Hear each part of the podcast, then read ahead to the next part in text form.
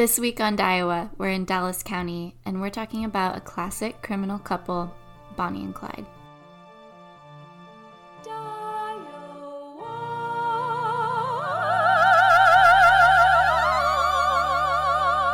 Welcome to DIEOWA, the first Iowa focused true crime podcast, where there's 99 counties and a murder in every one. These are your hosts, Beth LaValle and Allie Tulin. Okay, Allie, I finally know for sure that I've been to Dallas County, and it's because I grew up there. That's amazing, and I'm so proud that you've finally been to one. I know. it's really embarrassing, but Oh, no, all good. I also lived very close to Dallas County for a while, but I know I know that we've both been frequently. definitely. So, Dallas County is the home of all the suburbs. it includes parts of West Des Moines, Waukee, Adel, and the town we're talking about today, Dexter, Iowa. Do you remember that trip? Of course. We even stopped at the Bonnie and Clyde plaque in Dexfield Park. Very, very good memes. Such good memes. Well, Dexter, Iowa is a pretty small town. The population in 2010 was about 611 people. But back in 1916, Dexfield Park was one of the largest amusement parks in Iowa with a swimming pool, dancing, skating, music, and carnival rides. And as many as 4,000 people attended on opening day each year. So it's no longer there, but the Dexter Museum has memorabilia from the era. Another fun fact is that Harry S. Truman delivered a speech in Dexter, Iowa in 1948 to farmers. It was said that that was one of the turning points in the election that year, and over 100,000 people attended the speech. Crazy that 100,000 people came to a town that now has 611 people. Uh, love those fun facts. Yes. So, why don't you talk about what Dexter looked like in 1933 when this Bonnie and Clyde shootout happened? All right. Well, the Depression was still going on in 1933, which is why Bonnie and Clyde are there in the first place. You know, the Depression first happened in 1929, but especially in Iowa and the Midwest, farmers were hit for about a decade from 1926 and the lowest prices being in 1932. Farmers even went on strike at one point saying, stay at home, buy nothing, sell nothing. So, definitely desperate times, which led to Bonnie and Clyde and their gang making trouble in the Midwest. Let's step back really quick and just describe Bonnie and Clyde for those who don't know much about them.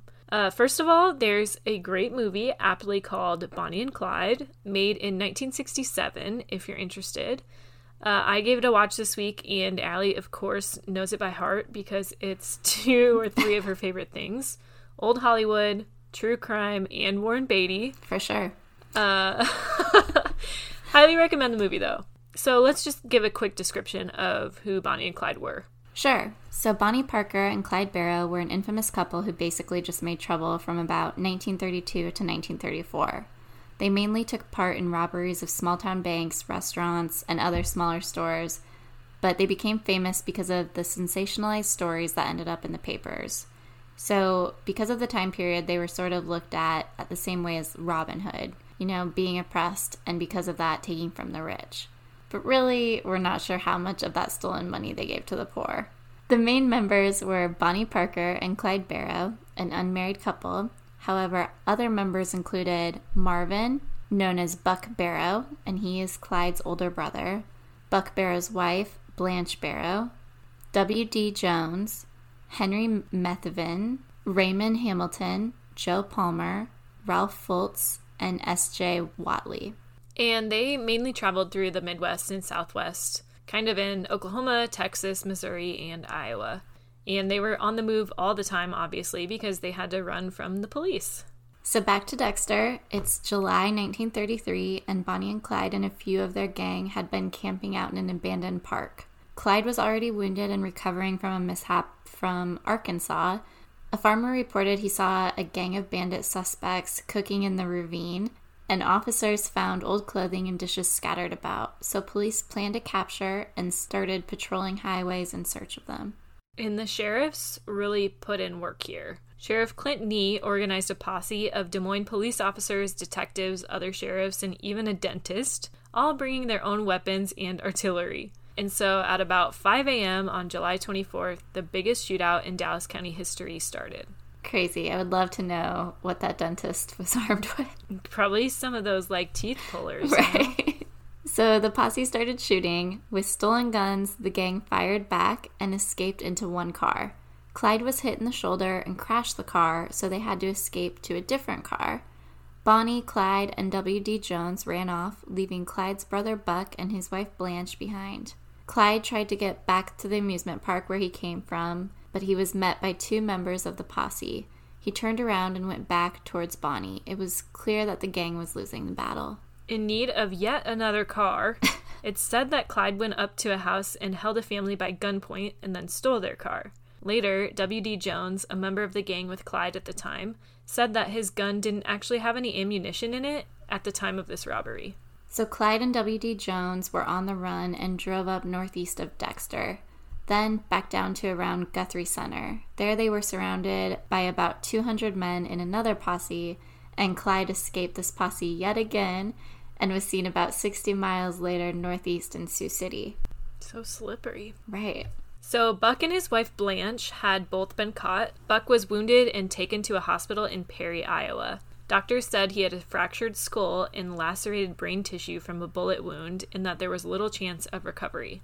His mother traveled from Dallas to spend time with Buck as he was dying in the hospital. Also, if you want to see a picture, the Des Moines Tribune even showed a photo of dying Buck on their July 26, 1933 front page. Later that week, Buck did die. His wife Blanche was convicted and sentenced to 10 years in prison and then led a crime free life after being let out early. And Bonnie and Clyde didn't escape for long. They died less than a year later while driving a car in Louisiana. W.D. Jones, who had been a member of their posse and at that fatal shootout in Dexter, lived to be an old man. Local TV reporters even brought him to see the romanticized film, which had ignited a new generation's interest in the Barrow Gang. Jones said of the movie, It made it all look sort of glamorous, but like I told them teenaged boys sitting near me at the drive in showing, take it from an old man who was there, it was hell. All right, some stark words, but let's talk to Taps and see his opinion. Sounds good.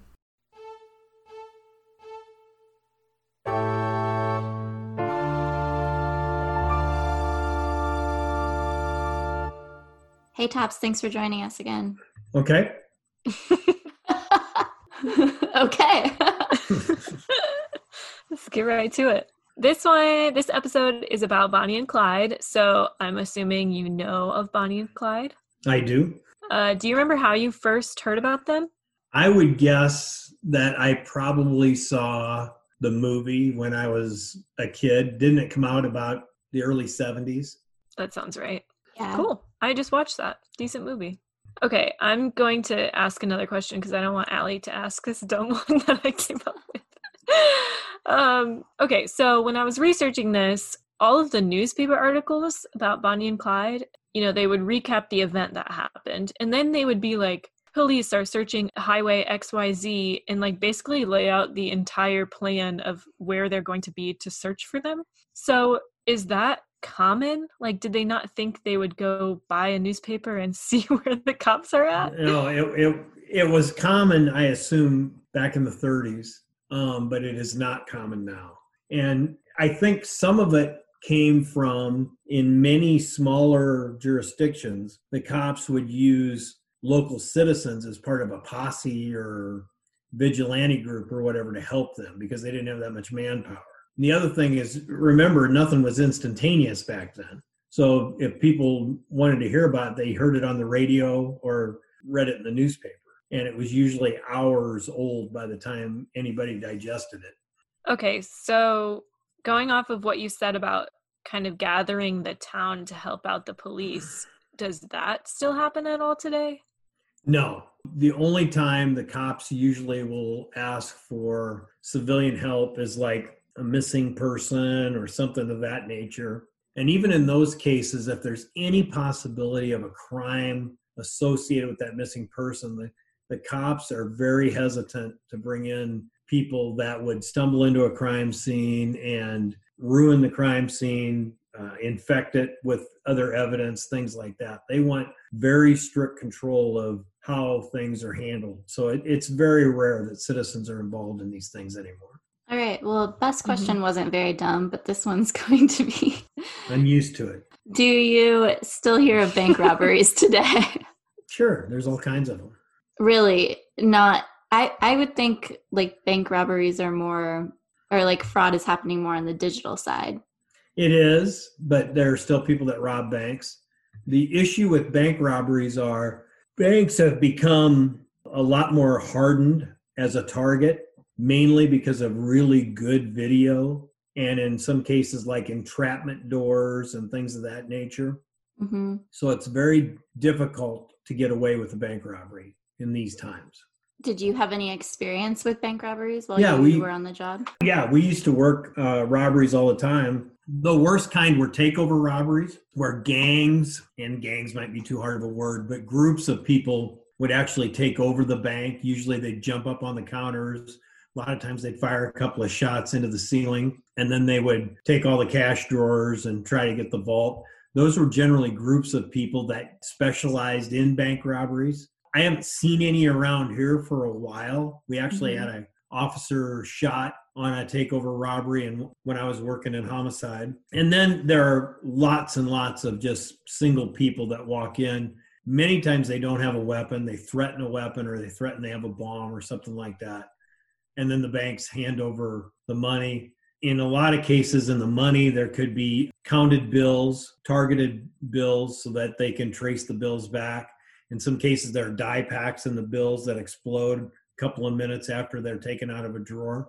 We even have uh, bill packs now that have GPS locators in them. And so wow. the cops can look at the GPS and watch where the money goes. Yeah, I think my favorite tactic like that is the big paint explosion. Yep, like in the bag. Yeah, is that what that's called? Yep, they're pretty easy guys to spot. It's a fun because it's usually purple dye and it explodes everywhere and they can't scrub it off. So let's talk about like the impact that Bonnie and Clyde had. Did the crime rate go up because people liked seeing their stories or because people found it so fascinating? Did they were there copycats? there was a rise of that type of crime and criminals during the 20s and 30s, some of it caused by the Depression, a lot of it caused by bootlegging, which really kind of started the first strong organized crime syndicates in the country, Al Capone, people like that. And so you had a, a number of fairly famous criminals John Dillinger, Bonnie and Clyde, Pretty Boy Floyd, that that were kind of uh, celebrities in their own right. One of the things that J. Edgar Hoover was really upset about during his tenure as the head of the FBI was that these guys were getting so much uh, attention by the news media and and becoming kind of media darlings. Interesting. Do you know what J. Edgar Hoover or police officers or like local community leaders did to stop that celebrity from happening? I, I think uh, J. Edgar tried to become a celebrity in his own right and tried to make the FBI into more of a celebrity agency during the 30s, but I don't think it worked that well. I think people, you have to remember a lot of people in this country were poor, didn't have jobs, whatever, and they were just kind of enamored about this couple that were going all over the Midwest robbing banks, and uh, you know they were notorious for handing some money out on a bank robbery to one somebody that was walking up and down the sidewalk as they were leaving, and things like that. And so they were just kind of enamored at that whole behavior. Okay, then kind of like how we're enamored with murder and making a podcast about it. Weird. Yeah, kind of. So, on a similar note, I know you've seen the movie The Highwaymen on Netflix, and I think they did a really good job of showing the public's obsession with the story, especially when, you know, after they have Bonnie and Clyde's bodies and they're carrying them through the town, everyone's grabbing little things to have as like memorabilia. Like um, it said that one woman cut off bloody locks of Bonnie Parker's hair and pieces from her dress, but then there was a guy who tried to cut off Clyde Barrow's trigger finger. Did you ever see that while you were working the job, like that obsession with death or? Not crime? really, but we never had people that had that much celebrity or the crimes were that celebrated Bonnie and Clyde were not alone in that fascination. I mean, there are several stories out of the California penal system on how Charles Manson used to get all these wedding promises by potential, you know, women that would write him and stuff in prison. There has always been a fascination with these kind of people. I don't get it, don't understand it, but it definitely exists. Final thoughts about Bonnie and Clyde, Taps? in in its purest form take away the movie take away the celebrity it was a couple of criminals that killed people and and caused terror around the country and i think we lose track of that a lot of times when we talk about criminals with some celebrity i mean they they caused death and pain wherever they went That's why we have you on this podcast. really you you bring it back down. This is making me feel real guilty. All right. Well, thanks for joining again. okay Thank you.